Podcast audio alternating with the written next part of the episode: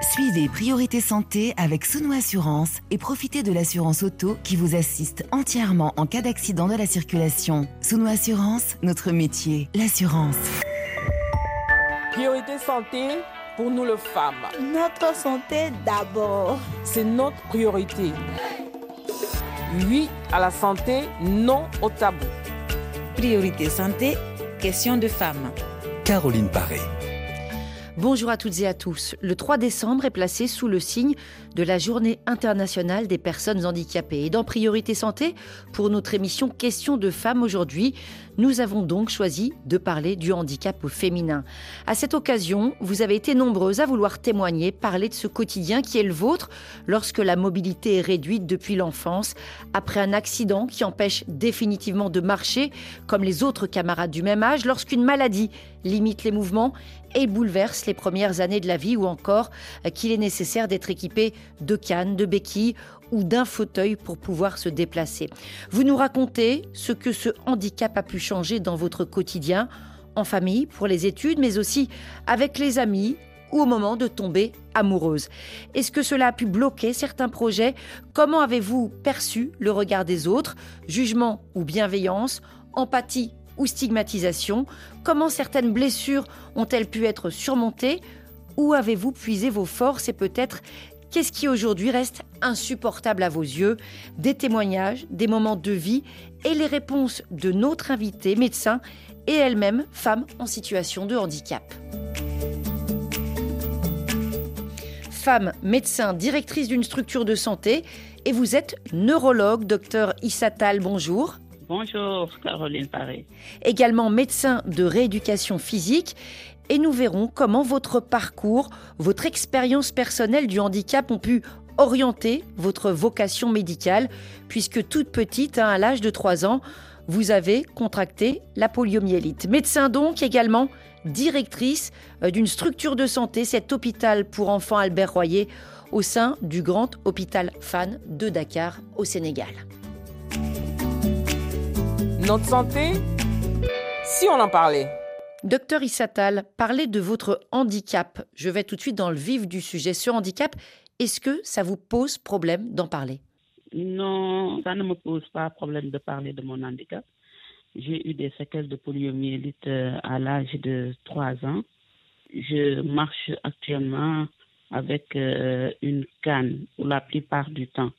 Donc, je suis paralysée des deux membres inférieurs, plus marqué dans un des membres je me déplace euh, la plupart du temps avec une canne. Et il m'arrive également pour certains travaux de prendre le fauteuil roulant. J'ai été scolarisée. J'ai subi pratiquement toutes les stigmatisations que subissent les enfants handicapés. Heureusement pour moi, j'ai eu un bon accompagnement de ma mère, de mon père, qui ne cessait de m'encourager.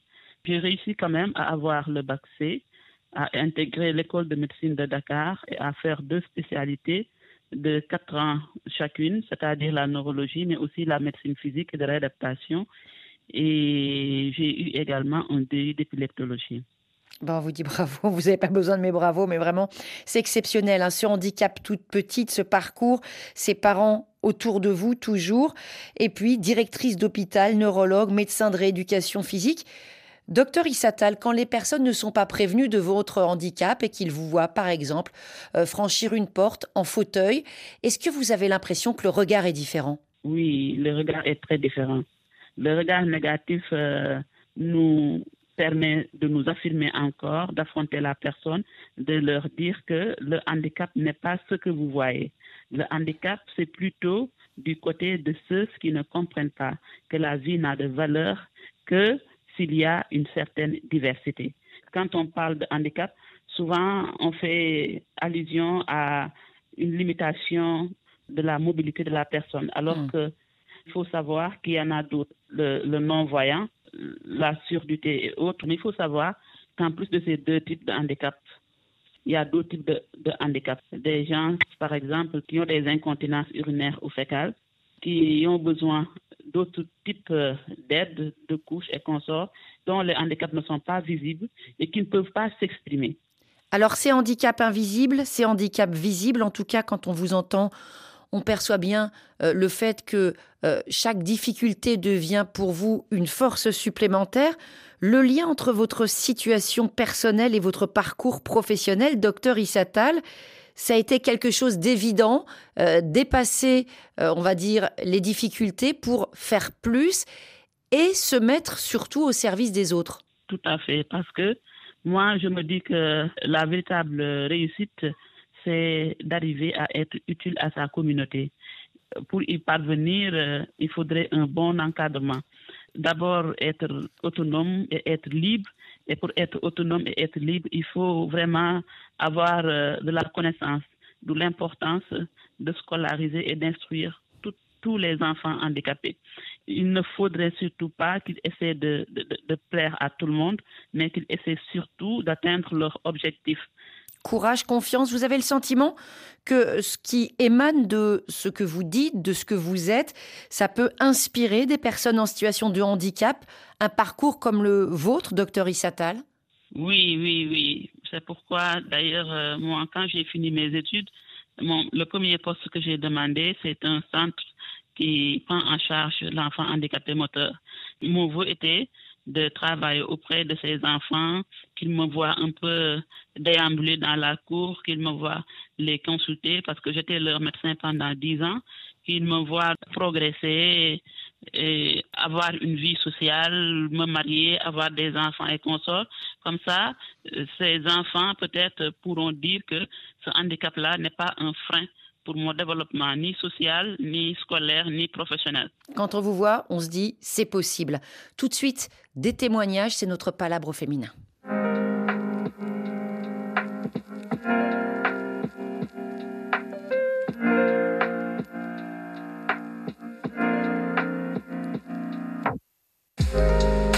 Échange comme chaque semaine, saisi par Charlie Dupio, discussion sur deux continents avec à Paris Clarisse et Adassa, originaires du Cameroun, toutes deux âgées de 39 ans. Elles ne sont pas handicapées, mais elles reconnaissent avoir eu beaucoup de préjugés hein, sur le handicap et elles ont envie d'interroger une femme concernée. Faouzia, elle est béninoise, elle a 30 ans, elle est joueuse professionnelle de basket et elle a été amputée de la jambe droite il y a 9 ans après un accident de moto depuis Paris et via WhatsApp c'est Clarisse qui entame l'échange. J'ai une question pour Faouzia. Comment tu te sens après l'amputation? Parce que naître avec les deux jambes et puis après se retrouver amputé d'une jambe, comment on ressent ça? Comment, ça comment tu aperçois ça? Et quel est le regard des gens sur ta personne? Merci pour la question. Alors, c'est vrai que lorsqu'on m'a annoncé qu'on devait m'amputer, euh, ça a été difficile la première des choses à laquelle j'ai pensé, c'était le sport. Parce que je, pratiquais le sport, je jouais sur mes deux jambes, mais maintenant on m'annonce qu'on va devoir m'amputer. Je me suis dit, mais qu'est-ce que je deviens? Je deviens quoi avec une jambe? Je crois, quand on me l'a annoncé en moins de 24 heures, j'étais déjà au bloc. Hein. Après, j'ai accepté et j'ai continué le sport en fauteuil roulant. Il y a un adage ici en Côte d'Ivoire, on dit, si tu te vends moins cher, on va t'acheter à crédit. Ce n'est pas aux autres de te donner de la valeur, c'est à toi-même de te donner de la valeur. Euh, madame, la question en fait que je veux aussi vous poser, c'est quel est le regard des autres par rapport à vous en tant que femme handicapée? Parce qu'ailleurs, on a tendance à, à, les prendre pour des sous-hommes, pour des sous-personnes. Celui qui est peut-être amputé d'une jambe, qui n'arrive pas à bien se tenir debout tu vois, il, il, dandine un peu sur lui et on dit les zinzins. Zinzin Oui, zinzin, c'est vraiment péjoratif. C'est pas bien. On donnait des noms un peu vraiment dégradants et c'est pas du tout bien entendre. Et vous, toutes les deux, donc là, qui êtes ici à Paris, Adassa et Clarisse, et qui avez grandi au Cameroun, est-ce que quand vous étiez petite, vous utilisiez ces noms un peu dégradants, comme vous dites, pour parler des personnes handicapées? Oui, moi j'utilisais et franchement, je me moquais vraiment. Je me rappelle, il y avait une fille, on a fréquenté le lycée ensemble. Elle était infime, elle s'accrocher sur la béquille pour bien marcher. J'ai caché sur la béquille, sur le casier à l'école. Elle ne pouvait pas se déplacer. Les autres se moquaient, donc nous tous on riait. Désolé. Bon, les débuts, moi je me moquais. Mais j'ai compris que ça arrive, ça peut aussi m'arriver. Ou à l'un de mes enfants ou bien à l'un de mes sœurs, ça peut arriver. Alors, les regards des gens sur moi, il y a différents regards, d'accord? Il y a des regards de tristesse et il y a des regards d'admiration. Il y a des gens, ils te regardent, tu sens que, bon, ils se disent, oh là là, la pauvre. Les gens ont des préjugés sur les personnes handicapées, des étiquettes, mais c'est dingue, quoi. Une fois, une dame me voit en train de faire la lessive, elle me dit, ah, donc c'est même toi qui fais la lessive, hein? tu fais la lessive toi-même. Je dis, mais attends, en quoi la jambe peut m'empêcher de faire la lessive? Je fais la lessive moi-même. Maintenant que je suis devenue une personne handicapée, une femme handicapée, il y a des tâches ménagères, par exemple, que je faisais avant, que je continue de faire, sauf que maintenant, ça me prend un peu plus de temps. Mais je les fais quand même. Je fais la cuisine moi-même. C'est moi-même qui donne le bien à mes enfants. J'ai quatre enfants, d'accord? Tous en bas âge, ce n'est pas facile, mais les choses qui me manquent peut-être c'est quand je vois mes enfants s'amuser que j'ai envie de faire certaines choses. Vous savez, les enfants, quand ils sont si, si petits, ils sont très euh, physiques. Voilà, ils bougent beaucoup. Donc, des fois, j'aimerais bien bouger comme ça avec eux, mais je n'y arrive pas parfois. Donc, c'est là que j'ai un petit pincement. Est-ce que en tant que femme et handicapée, est-ce que la société vous demande un peu plus? Alors, pour répondre à votre question, est-ce que c'est difficile d'être femme handicapée? Je ne dirais pas difficile, d'accord? Je ne dirais pas difficile, mais il y a des défis, d'accord? Il y a des situations face auxquelles on se retrouve confronté, d'accord? Comme par exemple, il y a certains hommes, tu sens clairement que, bon, ils ont juste envie de voir comment c'est au lit avec une femme handicapée, tu vois, c'est juste un fantasme, c'est pas, c'est rien de sérieux. Il y a certaines personnes qui pensent que, bon, quand on te voit déjà avec les béquilles ou bien euh, euh, avec un handicap visuel, ils pensent que, bon, voilà une, voilà une proie facile. C'est ce qu'ils se disent. Un matin, ça c'était au Bénin, il y a un monsieur, il vient, franchement vulgaire, quoi. C'était du genre, bon, si tu as envie de, de, de faire l'amour, je suis là. Hein. C'est vraiment l'ignorance, quoi. Pas, je, souvent, je ne me fâche pas. Et puis pour finir, je, vais vous faire tirer un chapeau parce que vous êtes tellement forte, vous dégagez beaucoup d'énergie. C'est vrai, je ne vous vois pas en face, mais je peux le ressentir à travers votre témoignage. Vous dégagez beaucoup d'énergie et de positivité en vous.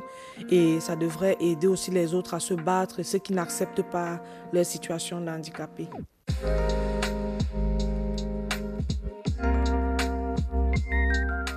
Les regards, les défis, l'énergie. Docteur Issatal, neurologue, médecin de rééducation physique. Vous avez suivi ces échanges, votre réaction? C'est vrai que certains, euh, peut-être inconscients, euh, ont pu se moquer et ça fait réfléchir tout ça. Oui, effectivement, ça fait, ça fait réfléchir. Malheureusement, dans nos sociétés, c'est comme ça. Au début, ça peut faire très mal, surtout quand la personne handicapée ne connaît pas ce qu'elle a réellement il ne faudrait pas que les personnes handicapées veulent essayer de, de, faire plaire à tout le monde. Ils doivent s'affirmer et être surtout avec les gens qui sont positifs. Et ils doivent prendre ce handicap comme motivation. Moi, personnellement, mon handicap est ma motivation. Votre force est ailleurs. Une première auditrice, tout de suite, en ligne de Guinée.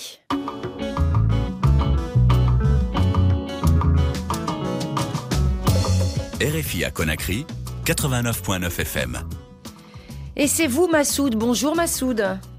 Bonjour, RFI. Bonjour aux milliers d'auditeurs de la radio euh, voilà, internationale. Voilà. Alors, Massoud, vous avez bientôt 36 ans. Est-ce que vous voulez bien nous expliquer, s'il vous plaît, euh, dans quelles circonstances et à quel âge vous avez été confronté au handicap? Euh, voilà, merci beaucoup. Moi, je ne suis pas née handicapée, euh, mais c'est à l'âge de 5 ans. Euh, un jour, j'étais assise, je prenais tranquillement mon dîner de soir, vers 18 heures, bien sûr.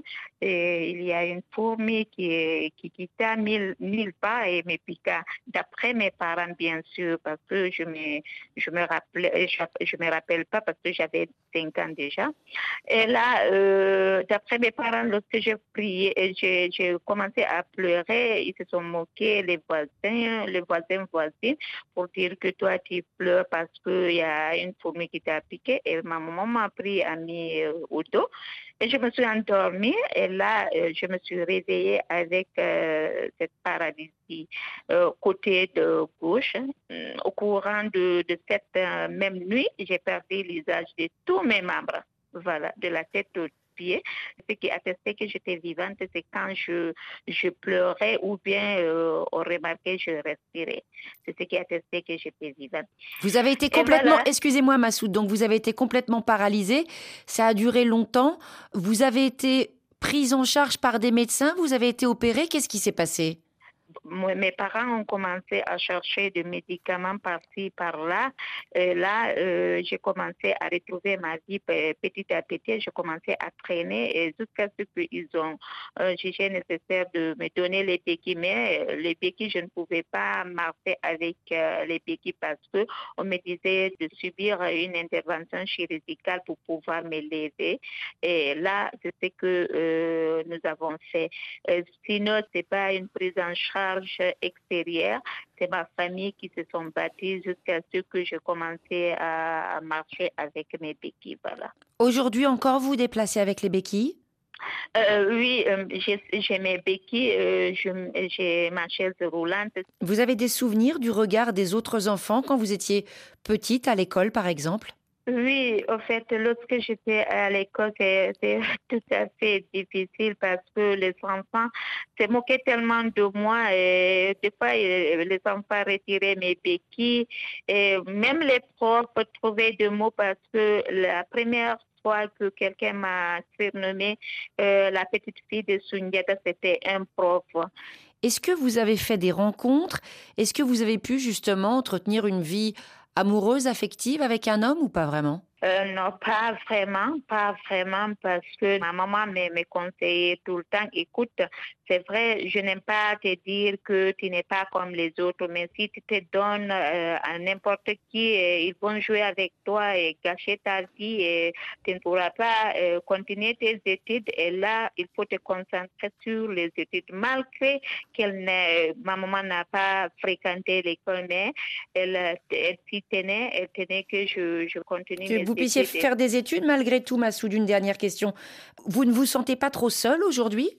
Non, je me sens je me sens pas très seule parce que euh, j'ai pu étudier, j'ai eu mon diplôme, j'ai travaillé dans une organisation internationale et hmm. après j'ai démissionné euh, pour m'occuper d'une ONG qui me passionne bien sûr, qui me donne le courage. Je me sens pas seule parce que je suis très très occupée comme pour, pour, vous, pour vous dire. Euh, ma passion c'est pour vraiment aider les personnes handicapées et là je suis en train de les faire et j'arrive va avoir des, des appuis techniques et financiers. Et franchement, euh, je ne me sens pas seule.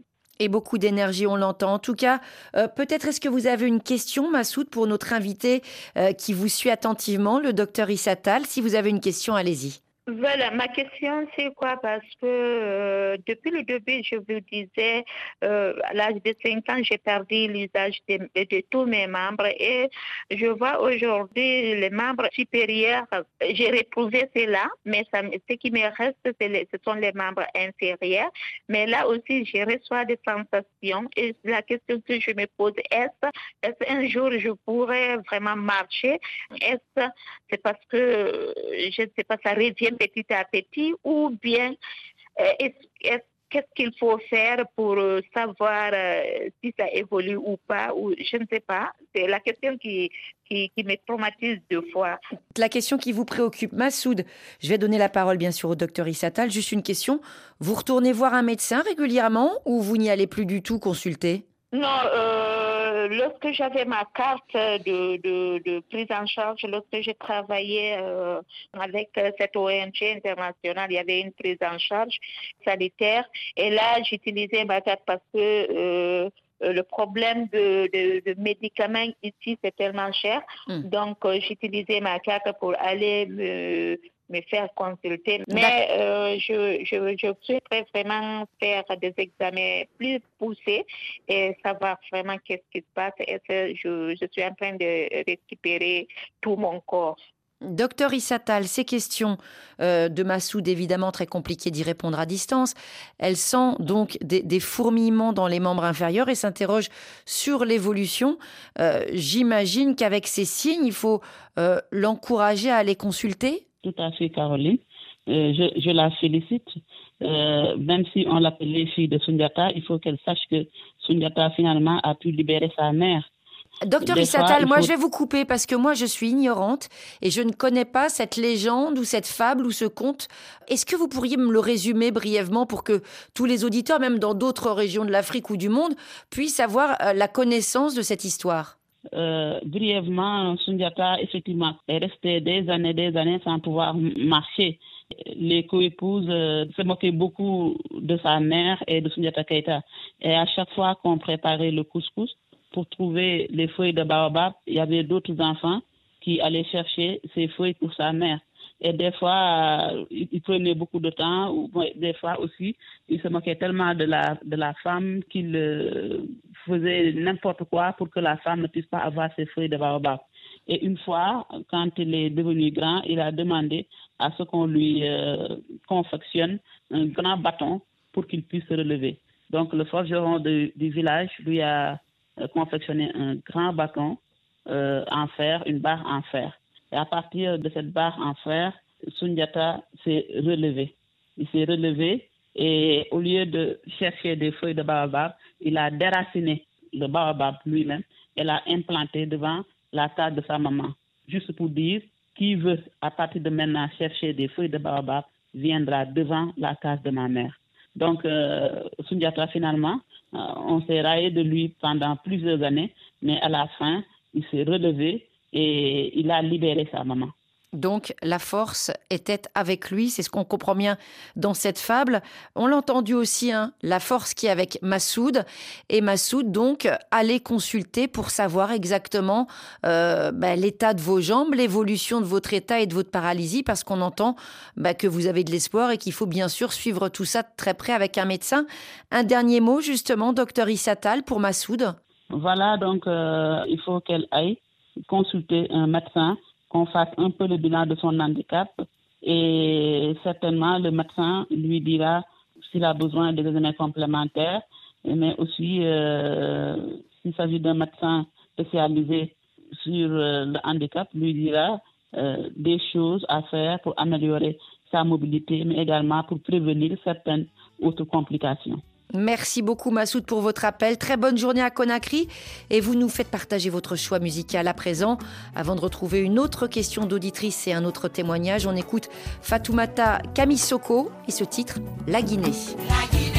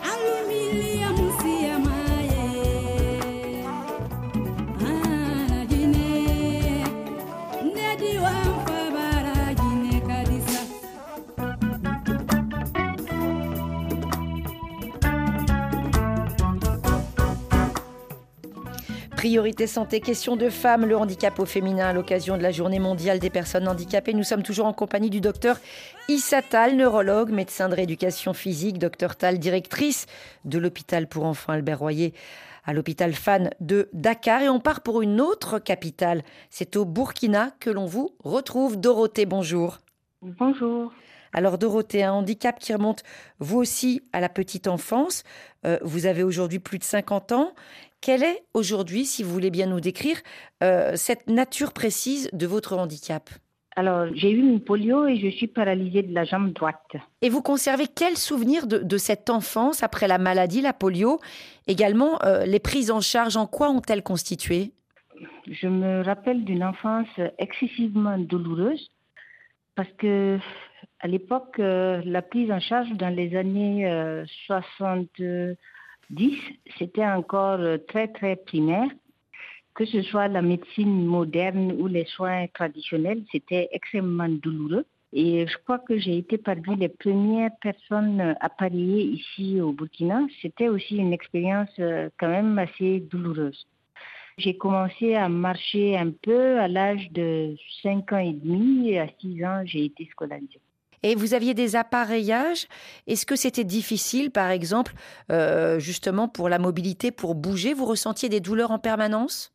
Absolument, parce que l'appareillage en général, euh, à l'époque, c'était d'abord fait avec euh, un alliage qui était assez lourd. Et le fait qu'on soit dans un, appareillage qui tend les, les nerfs, c'était extrêmement douloureux, surtout quand j'étais arrivée au lycée. Je me rappelle que c'était parfois difficile de suivre les cours parce qu'il y avait cette douleur quasi permanente qu'il fallait supporter. Et quand j'ai eu 16 ans, j'ai dit à mes parents stop, parce qu'ils étaient aussi du domaine de la santé tous les deux. Mhm. Je leur ai dit, moi, je refuse de porter encore cet appareillage-là et j'ai choisi de marcher avec une canne. Vous avez choisi de marcher avec une canne, donc vous avez arrêté, on va dire, ces espèces de, de tiges très lourdes et très contraignantes. Aujourd'hui, vous vous sentez comment par rapport à votre handicap? J'ai pas un problème parce que moi, je l'ai eu très tôt, à 14 mois. Donc, ça fait partie de mon vécu, de ma normalité, entre griffes. Mais c'est assez, ça devient de plus en plus euh, difficile un peu avec l'âge parce que je prends du poids et euh, le, déplacement est un peu difficile. J'ai aussi eu un accident en 2011 j'ai cassé la jambe justement qui a handicapé et la prise en charge a été tout un parcours euh, du combattant. Ça m'inquiète un peu par rapport aux années à venir est-ce que euh, ma mobilité sera encore beaucoup plus réduite? Quelles sont les alternatives qui s'offrent à moi? C'est pas évident. On comprend bien. Le handicap plus euh, les années, ça peut se compliquer. Docteur Issatal, j'imagine que le témoignage de Dorothée résonne particulièrement en vous, puisque vous, partagez peut-être certaines douleurs avec elle, certains problèmes de, mobilité. Qu'est-ce que vous avez envie de lui dire au sujet précisément vieillir avec ce handicap? Je la félicite et l'encourage. Il faut qu'elle sache que la prise en charge médicale, purement médicale du handicap aussi euh, est, diverse et variée. C'est un arsenal thérapeutique où l'appareillage va intervenir, les aides techniques vont intervenir, la kinésithérapie va intervenir et peut-être d'autres types euh, de spécialités paramédicales comme euh, médicales. La plupart du temps, les enfants refusent de porter le handicap sous le prétexte de la douleur. Je dois avouer que normalement, un bon appareillage n'est pas une source de douleur. Par contre, ce qu'ils doivent savoir, c'est que l'appareillage aussi prévient certains troubles qui peuvent survenir euh, à l'avenir. Elle a parlé de douleur au niveau de l'autre membre parce que s'il n'est pas appareillé du membre euh, inférieur droit, il risque, l'autre membre gauche qui, euh, qui m'apparaît sain, risque de supporter tout le poids de son corps en plus de sa canne. Donc, euh, pour prévenir les arthroses du genou, pour prévenir également les déformations des pieds, de la cheville et des genoux qui vont nécessiter encore d'autres appareillages, c'est important que les enfants handicapés portent régulièrement leur appareil. Il faut savoir également que la personne prend de l'âge euh, avec euh, naturellement une limitation de ses fonctions. Il faut s'y attendre. Mais l'essentiel, c'est d'abord d'accepter son handicap et de se rapprocher des personnes qui connaissent bien le handicap, qui essaient de faire des activités physiques adaptées, euh, qui sont des activités importantes pour le maintien de sa mobilité, non seulement articulaire, mais également le maintien de ses, muscles.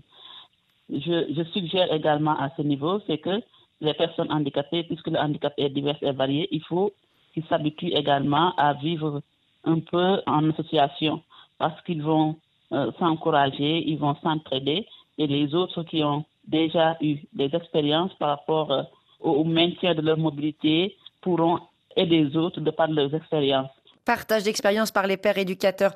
On remercie beaucoup hein, Dorothée pour euh, ce témoignage et excellente journée euh, à Ouagadougou. On part pour le Mali pour retrouver maintenant euh, Josiane. Bonjour Josiane. Bonjour. Alors vous aussi, hein, ce handicap, il remonte à l'enfance. vous avez aujourd'hui 28 ans. Josiane, racontez-nous ce qui s'est passé. À l'âge de 8 ans, j'ai été mordue par un serpent qui m'a mis dans le coma pendant plusieurs jours. Une fois arrivé au Mali, après plusieurs analyses, j'ai fait des séances d'acupuncture, des séances d'acupuncture qui permettent de relâcher les nerfs. Vous avez fait, Josiane, des séances d'acupuncture, c'est ça? Oui. Vous avez donc ces problèmes euh, suite à la morsure de serpent. Euh, après la morsure, après cet accident, est-ce que vous pouviez, par exemple, bouger normalement ou pas vraiment?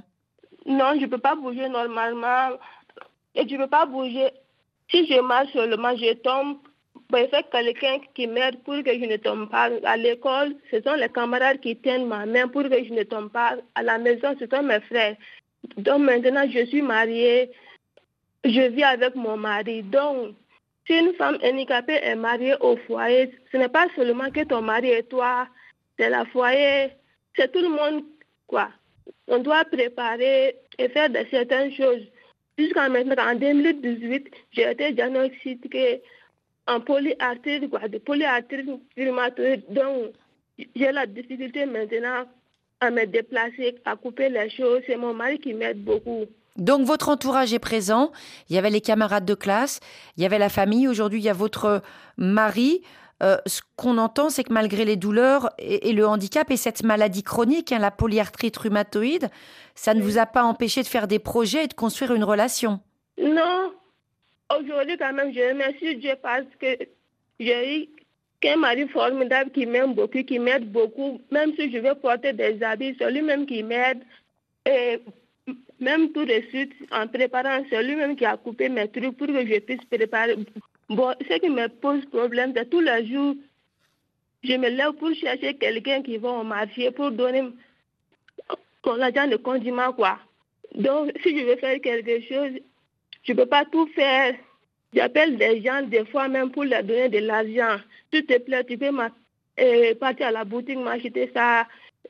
Excusez-moi, Josiane, euh, cette dépendance, ça vous ennuie justement d'être obligé de demander des services autour de vous, y compris pour les choses du quotidien, comme pour aller faire les courses au marché? Oui, oui, ça m'ennuie beaucoup parce que des fois, certaines euh, ne comprennent pas. Si je suis assise comme ça, d'autres pensent que, je n'ai rien, quoi. Ils disent que, mais pourquoi tu m'envoies? Il faut partir toi-même. Bon, seulement si je dis que je suis handicapée, bon, des fois, pour dire que je suis handicapée, ça me fait mal au cœur. Hmm, vous avez du mal à prononcer le mot. Vous avez des projets avec votre époux pour fonder une famille? Est-ce que vous avez des questions à ce sujet à poser par exemple à notre invité, le docteur Issatal? Oui, parce que imaginez pour avoir des enfants, ça va être un problème. Je suis sur le traitement. Donc si je veux avoir des enfants, je dois arrêter de prendre ces médicaments d'abord. Vous devez arrêter le traitement si vous voulez concevoir un enfant. Mais je me tourne vers le médecin, vers la spécialiste, docteur Issatal.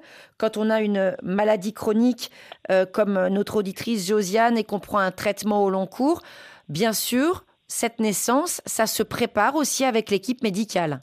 Tout à fait. La polyarthrite rhumatoïde, c'est une euh, maladie malheureusement inflammatoire qui euh, évolue avec des poussées et rémissions et qui est invalidante. Le problème est que quand on est face à des individus qui ne connaissent pas la maladie, ils pensent que, euh, surtout en période de rémission, que vous n'avez rien du tout, que vous pouvez tout faire.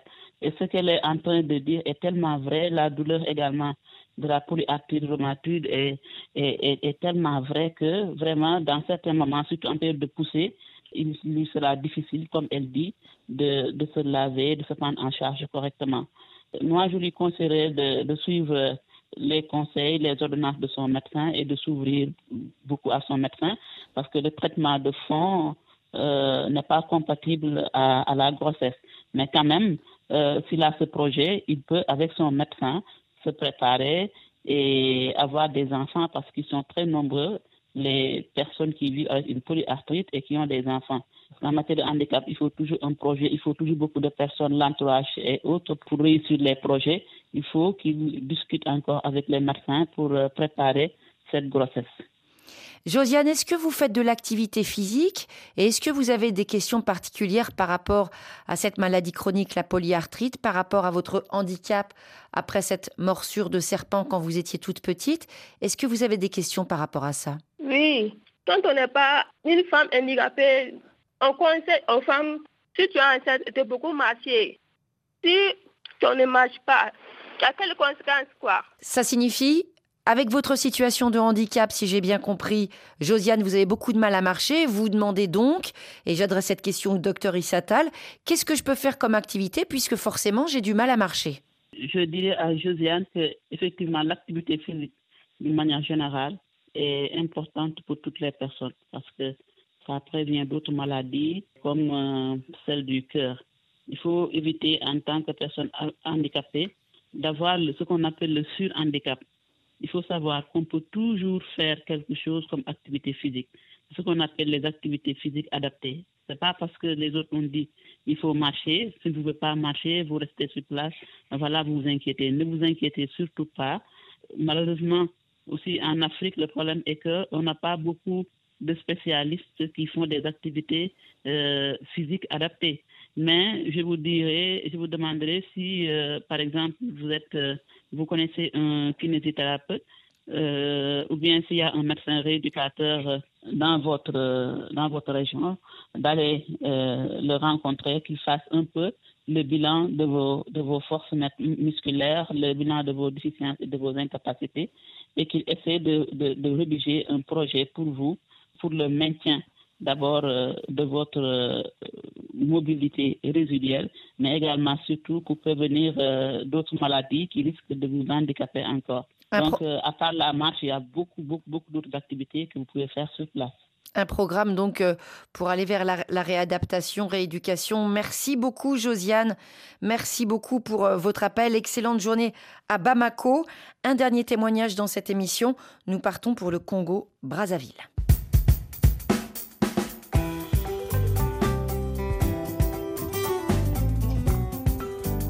RFI à Pointe-Noire, 93.2 FM.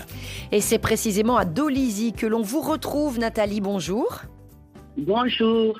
Alors vous aussi, hein, c'est après avoir contracté la poliomyélite en étant enfant que vous êtes devenu handicapé. Aujourd'hui, Oui. co- comment est-ce que vous vous déplacez, Nathalie? Bon, euh, je me déplace sur un fauteuil roulant et puis les cannes. J'entends- cannes anglaises. Des cannes anglaises. J'entends la voix de la sagesse, Nathalie. Vous avez quel âge? Vous êtes mère et grand-mère, hein, si, je, si je ne veux pas trop dévoiler de votre vie privée.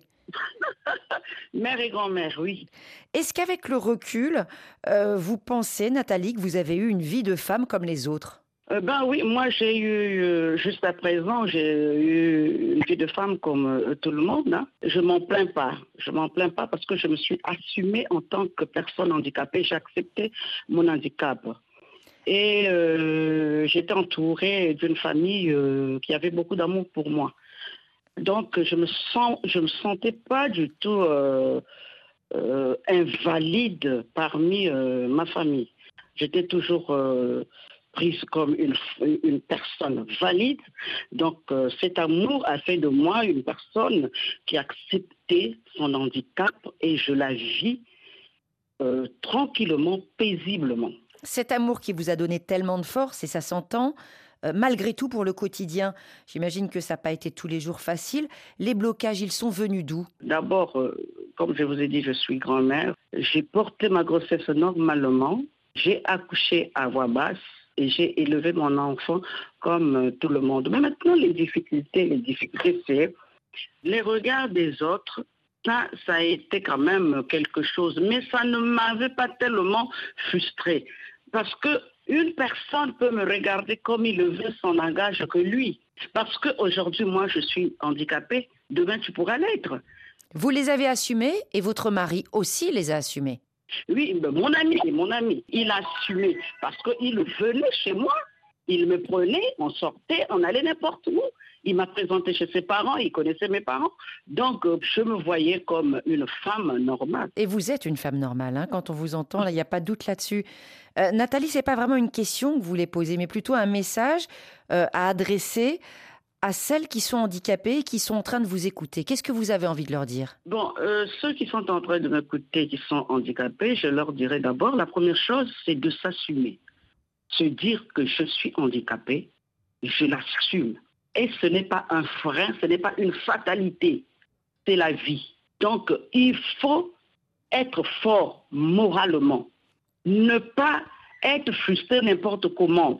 Donc, moi, je demande à ces, à ces personnes-là d'être fière d'être une handicapée. Ce n'est pas une fatalité. Elles doivent aller à l'école, elles doivent travailler, elles doivent, elles doivent laisser ces habitudes d'aller mendier. Non, avec tes mains, tu peux faire quelque chose qui peut t'élever. Et puis, aux parents qui prennent leurs euh, enfants comme de moins que rien, et leurs enfants handicapés comme de moins que rien, je leur dis, ne le faites pas. Il faut les emmener à l'école. Il faut les entourer d'amour. C'est des êtres humains qui, un jour, pourraient vous aider. Vous avez aidé vos parents, vous, Nathalie? Moi, moi, moi, euh, je ne peux pas dire que j'ai aidé mes parents. Mais je ne parle pas forcément financièrement, matériellement. Est-ce que vous leur avez rendu, est-ce que vous leur avez apporté quelque chose, de la fierté, un message pour dire voilà ce que vous avez fait, regardez le résultat? Oui, oui, oui, je leur amené la fierté parce qu'ils disaient toujours que toi, tu es une valeur. Toi, tu es une valeur, malgré ce que tu es. Mais tu nous montres que tu peux faire plus que tes sœurs. Vous voyez Donc, j'étais une fierté quand même pour ma famille. Et on le comprend, et ils avaient bien raison. Merci beaucoup, Nathalie. J'imagine, docteur Issatal, que ce témoignage, ce parcours euh, de Nathalie en ligne du Congo, ça vous fait réagir. Est-ce que vous reconnaissez certaines choses dans sa vie, dans ce cheminement, où on dit, bah oui, euh, il y a un problème, mais ce problème, euh, j'en fais parfois, même si c'est pas facile tous les jours, j'en fais parfois une force? Tout à fait. Son parcours me rappelle beaucoup de, du mien. Et je l'encourage. Je pense que ces recommandations aussi sont à suivre. Il faut, comme elle dit, il faut, il faut assumer son handicap, il faut accepter surtout son handicap. Mais la personne handicapée, comme elle l'a si bien dit, a besoin d'un regard très positif venant de ses parents. C'est sa première force. Moi, ma mère m'a beaucoup accompagnée. Elle me disait, c'est toi mon ministre. Et au départ, je rampais. Donc, à, à, à quatre membres elle ne cessait de me dire euh, c'est toi mon ministre, tu vas te relever, tu vas aller à l'école, tu vas réussir. Et, voilà. C'est toi mon ministre, c'est quand même un bel encouragement pour les bons ministres, hein, mais on est sûr que vous étiez son, son excellent ministre à votre maman. Tout à fait. Le premier texte, je me rappelle que j'ai écrit quand on m'a demandé de faire une rédaction sur n'importe quel sujet, c'était mon rêve et quand je serai grande de bâtir une grande maison où je logerai mon vieux père et ma vieille mère vivre près d'eux sans jamais les quitter. Tellement je les aimais, mes parents, que je voulais réussir pour qu'ils soient très contents. Et dans mon exercice même professionnel, à chaque fois que je rencontre, par exemple, des difficultés qui ne peuvent pas manquer, je, je dis à ma mère, vous devez être fière. Cet enfant-là qui, qui, qui rampait, cet enfant finalement qui a, qui a marché d'abord avec deux béquilles accélèrent, puis avec deux cannes, puis avec une canne finalement est devenu docteur en médecine. Il est, il est devenu chef de service d'une spécialité, il est devenu euh, directeur d'un hôpital. Donc, euh, si on parle de moi en tant que voilà, et qu'on parle de, de difficultés, vous devez être fier parce que votre fille n'a jamais mendié. Votre fille a bravé beaucoup de difficultés. Et les personnes qui se moquaient de vous, qui, qui pensaient que vous l'avez mérité, je pense que actuellement toutes les personnes aimeraient avoir un enfant comme votre fille. Donc au-delà moi de mon amour, tout ce que je fais qui puisse m'amener euh, de l'avant, je le fais comme si j'étais en face euh, à ma mère. Je le fais parce que j'ai toujours ce regard positif de ma mère et de mon père qui ne cesse de m'encourager. Merci, merci beaucoup, docteur Issatal. On parlait de handicap et je pense que dans Priorité Santé, on n'a jamais autant parlé d'amour parce que ça va ensemble. On vous remercie infiniment, Nathalie. Euh, c'est avec un titre de votre choix hein, qu'on va saluer notre invité. Euh, vous saluez bien sûr. Merci infiniment pour euh, ces réponses à ces questions et peut-être surtout pour votre témoignage, docteur Issatal, dans Priorité Santé aujourd'hui. Excellente journée à Dakar et j'espère à très bientôt. Merci. Cette chanson, c'est pas un hasard, Nathalie. Vous avez choisi de partager un titre de Mpongo Love. Expliquez-nous euh, qui est cette artiste aujourd'hui disparue? Pourquoi elle compte pour vous aujourd'hui, Nathalie? On a parlé d'amour euh, pour les handicapés. La chanson parle d'amour. Euh, cette femme, elle a assumé son handicap et elle a lutté pour que la femme handicapée puisse être élevée. Et on va partager ce titre avec tous les auditeurs et les auditrices de RFI. Bakake. Priorité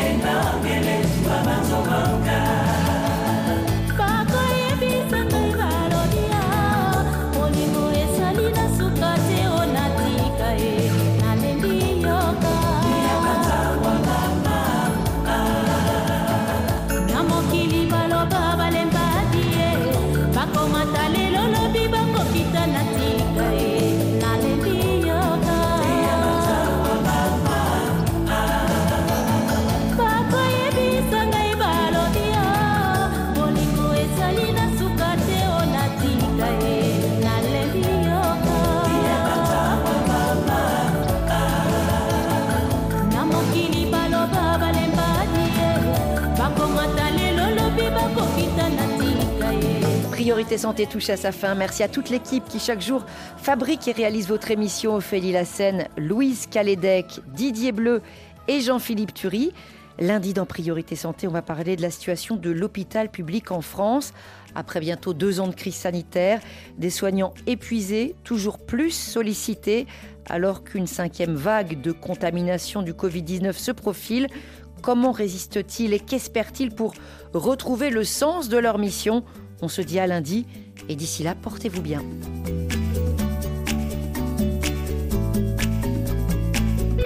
C'était Priorité Santé avec Sounou Assurance qui vous assiste entièrement en cas d'accident de la circulation. Sounou Assurance, notre métier, l'assurance.